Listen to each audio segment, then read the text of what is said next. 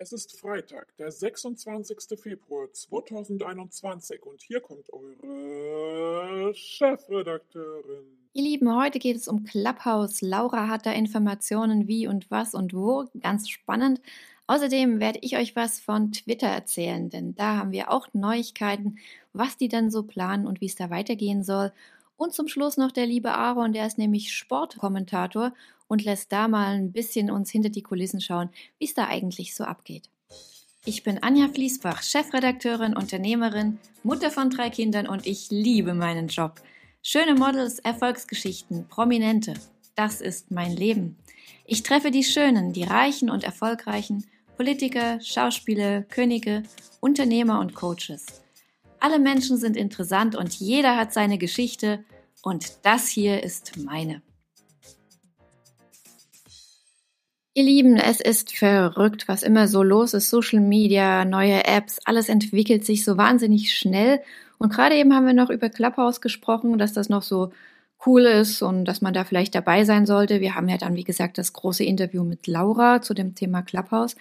Und schon hört man doch Neues, nämlich Twitter. Die wollen es jetzt eigentlich, ich würde mal sagen, fast genauso machen. Knapp einen Monat bevor das 15-jährige Jubiläum von Twitter ansteht, hat sich der Dienst auf die Fahnen geschrieben, dass er sich neu erfinden möchte. Und ich finde ja, die Veränderungen sind so stark, dass dieses Microblogging, wofür Twitter ja eigentlich steht, was ich auch total cool finde, irgendwie bald schon der Vergangenheit angehören wird. Also, denke ich mal. Kann ich mal irgendwas bleiben, wie es ist? Nein, es wird immer alles anders. Kaum fühlt man sich irgendwo wohl und kann alles und weiß alles. Ach, und da wird alles wieder neu gewurschtelt. Aber ich sage euch jetzt mal konkret, was die anders machen wollen. Also mit Spaces versucht Twitter auf jeden Fall Clubhouse die Position streitig zu machen, oder? Also diese Community-Funktion, die wird nochmal richtig ausgebaut und außer Clubhouse würde ich denken, greifen die da auch so ein bisschen Facebook an. Denn was ganz klar ist, dieser Aufbau und die Funktion, die erinnert ja schon stark an Facebook-Gruppen. Die Nutzer können Communities erstellen, beitreten und zugeschnitten auf ein bestimmtes Themengebiet dann einfach sich connecten. Das ist genau wie bei Facebook, was weiß ich, Angler und Mode und Fische und was weiß der Fuchs. Das ist schon verrückt, dass Twitter sich da jetzt anschließt, einfach so. Es gab ja schon ein paar Wochen das Gerücht, dass es so ein Unterstützermodell für Creators geben soll.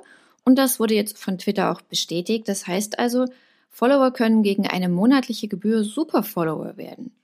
Und dafür erhalten sie dann einen Zugang zu exklusiven Tweets, Communities oder Newslettern. Und für die Newsletter könnte Twitter Revue verwenden. Kennt ihr das?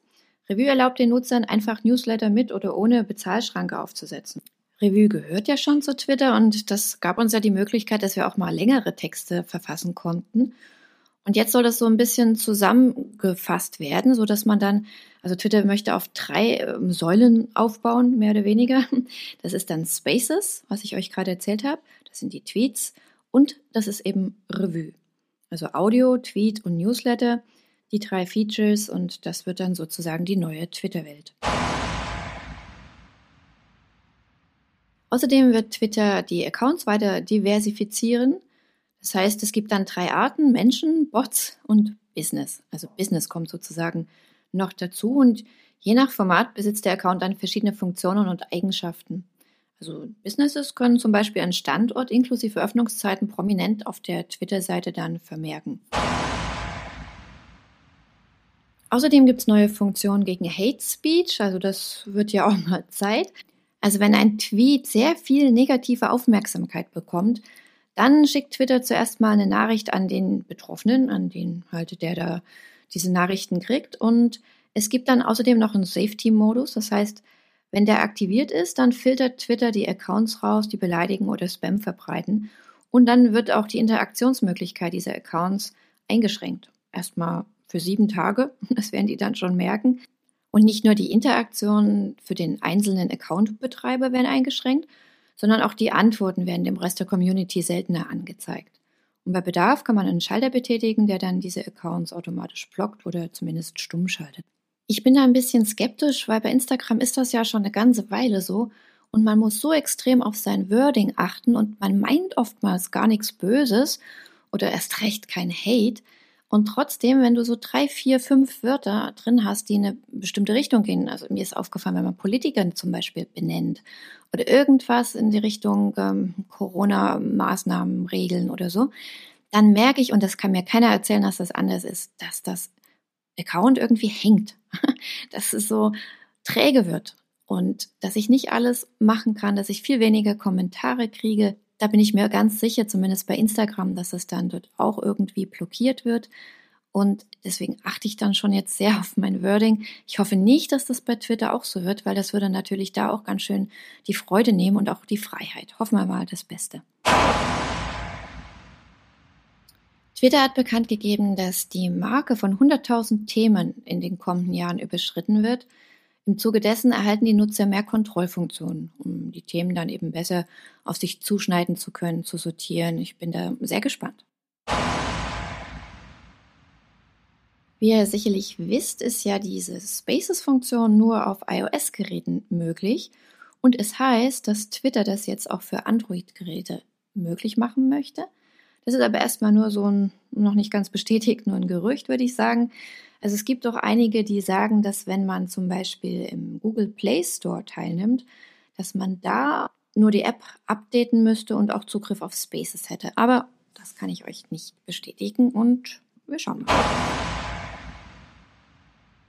Ja, und mit diesen ganzen Änderungen, da will Jack Dorsey natürlich einiges erreichen. Er will so richtig wachsen und möchte bis Ende 2023 den Umsatz von aktuell 3,7 Milliarden auf 7,5 Milliarden US-Dollar verdoppeln. Na Mensch, Leute, wenn das nicht mal ein Ziel ist, ach, da muss man mal gucken, dass er uns doch nicht das Geld aus dem Portemonnaie zieht, oder? Soweit zum Thema Twitter und nun kommen wir zu Clubhouse. Und da kenne ich mich nun noch nicht so gut aus, da bin ich jetzt gerade erst mal eingeladen worden. Aber ich habe natürlich auch da jemanden, der sich da viel besser auskennt. Das ist Laura und die habe ich gefragt.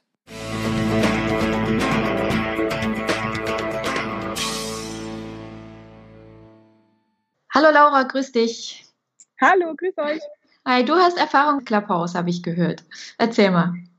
Ja, am Anfang war ich ein bisschen skeptisch eigentlich, um das Thema mitzumachen, weil noch eine Plattform und noch ein Social Media Account, den man betreuen muss. Aber ich muss sagen, positiv überrascht weil bestimmte Themen äh, einfach dort diskutiert werden auf einem ganz anderen Level. Es ist rein nur die Stimme wichtig und man kennt äh, verschiedene Persönlichkeiten einfach nicht, aber lernt sie einfach nur durch die Diskussion kennen, die komplett unterschiedlich sein kann. Sei es Motorsport, sei es Passion, Leidenschaft. Gestern hatte ich ein Thema Kampfsport und man lernt darüber ganz andere Möglichkeiten und andere Leute kennen. Und das fand ich eigentlich extrem spannend, dass man da viel mitreden kann ja, es ist aber eine andere Plattform, die jetzt da sehr stark gepusht wird. Jetzt hat man natürlich mit Clubhouse die Möglichkeit, auch Fragen vom Publikum einzubinden oder das Publikum kann selbst Fragen stellen. Das fand ich ganz spannend. Also wie ist denn das praktisch? Ich habe mich da angemeldet und dann kam was von der Einladungsliste und zwei Minuten später hatte ich eine Mitteilung, irgendwer, den ich gar nicht kenne, hätte mich auf die Einladungsliste gesetzt und ich könnte doch jetzt da einfach dabei sein. Ist das normal? Also die Einladung funktioniert aktuell schon noch in dieser exklusiven Weise. Deswegen fand ich es auch ein bisschen schade, weil Clubhouse noch exklusiv ist in der Beta-Variante. Das heißt, es sind nur Apple-User, die daran teilnehmen können. Es ist noch nicht für Android ausgerollt. Und man hat natürlich dann sein Adressbuch im Prinzip, was man einladen kann. Und wenn man denjenigen kennt, dann kann man die Einladung weitergeben. Ähm, aber es ist nicht für jeden dann eben machbar äh, reinzukommen, weil man auch am Anfang nur zwei Invites frei hat, also Einladung für, für Personen. Je mehr man aber einlädt, desto mehr kriegt man wieder neu frei und kann dann Leute hinzuholen.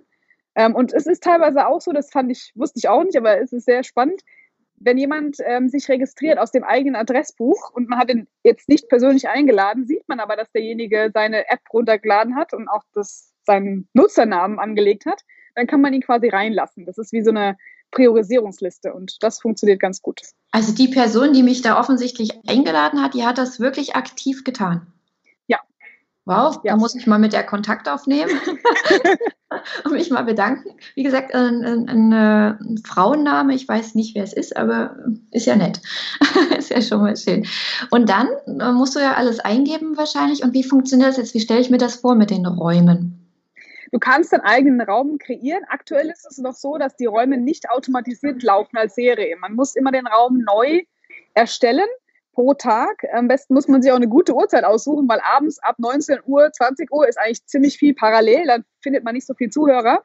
Aber das Thema kann man sich frei wählen. Und für Deutschland aktuell ist es natürlich besser, den Raum auf Deutsch zu machen.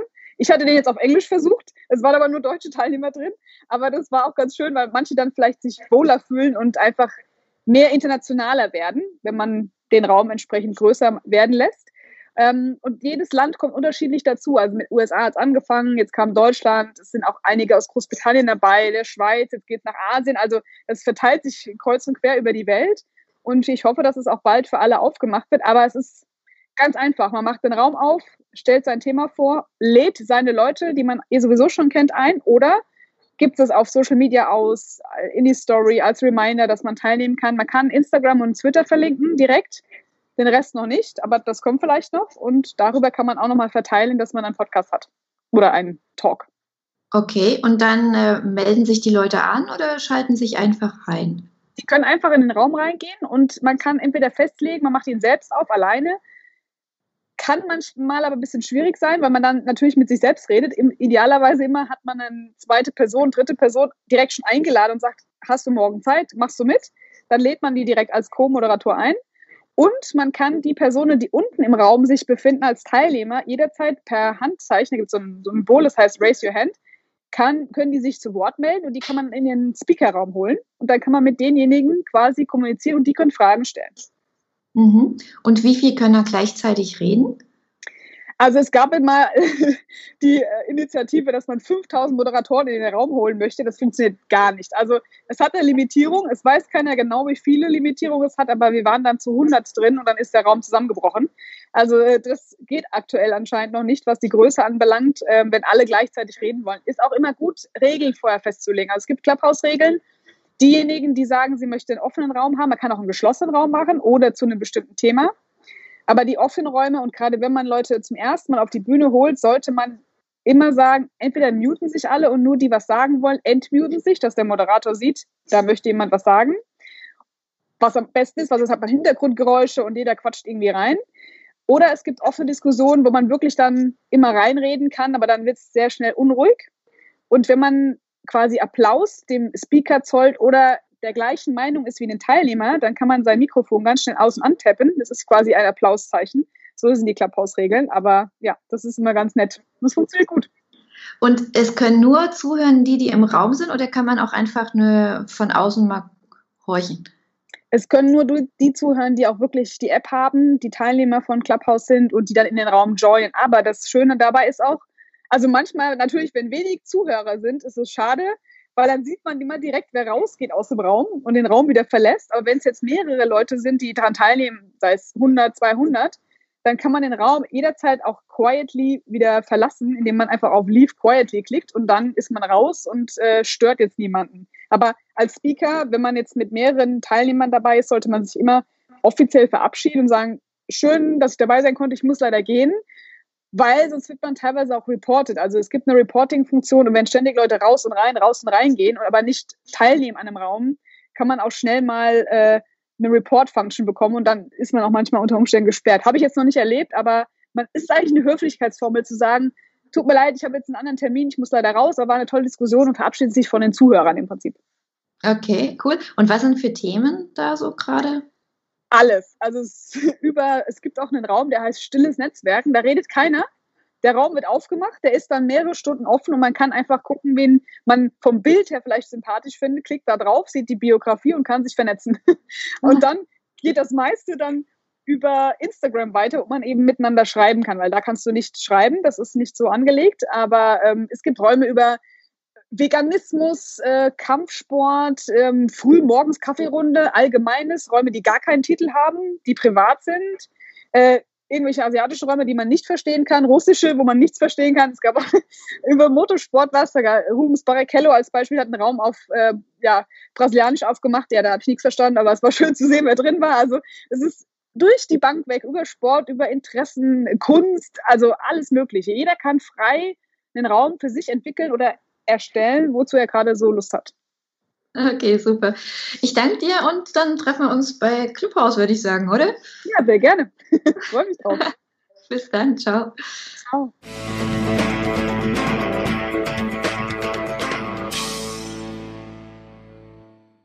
Wer weiß, wer weiß, ob wir uns nicht alle auf Clubhouse wieder treffen.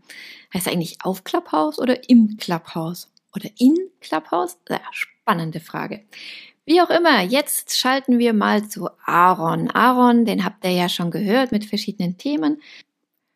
Aber in seinem eigentlichen Leben ist er ja nicht nur Redakteur, also sprich, versorgt uns mit guten Ideen, sondern er ist Sportkommentator. Und wie sich das so gestaltet, das wollte ich doch gern mal von ihm wissen.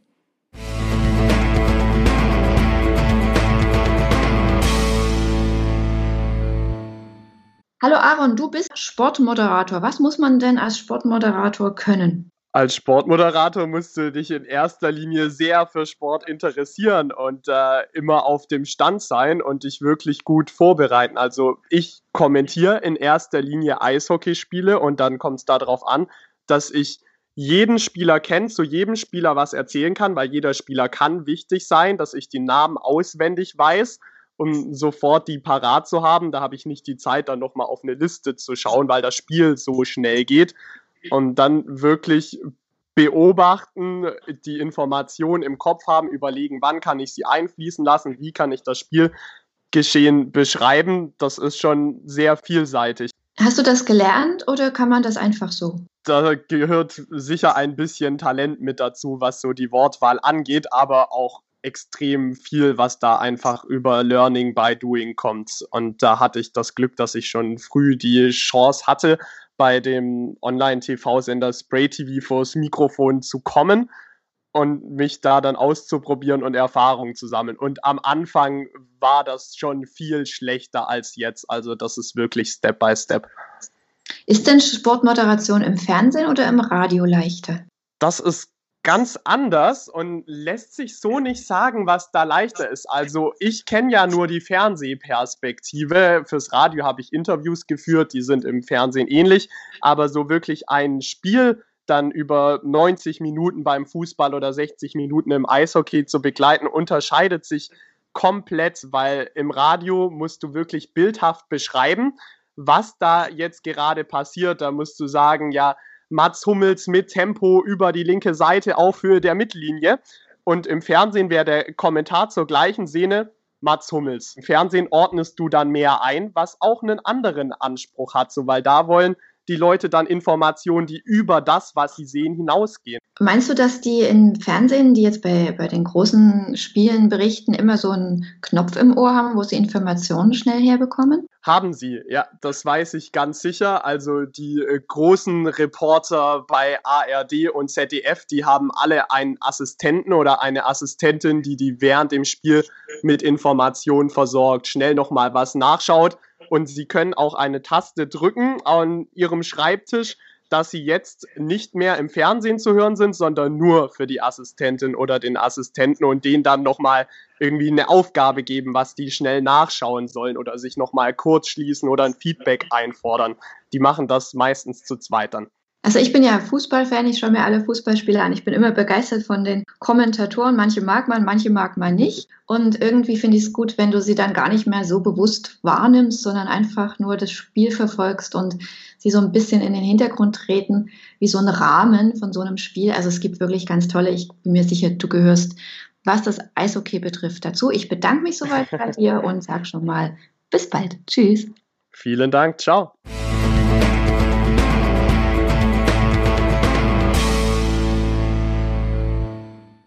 Wieder sehr viele Hintergrundinformationen für euch, Twitter, Clubhouse und wie es so ist als Sportkommentator. Morgen, ihr Lieben, werden wir wieder mal richtig viel diskutieren. Es geht dieses Mal wirklich um Corona. Ich habe mich da lange ein bisschen gesträubt, soll ich das hier machen oder nicht. Aber ich fand es ja so spannend, immer mal zu gucken, wo ist es denn wie.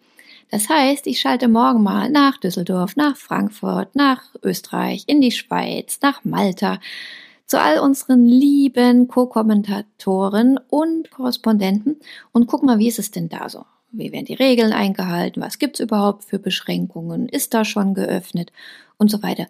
Und wir haben auch so ein paar Leute dabei, die aus dieser Corona-Situation auch was richtig Tolles gemacht haben.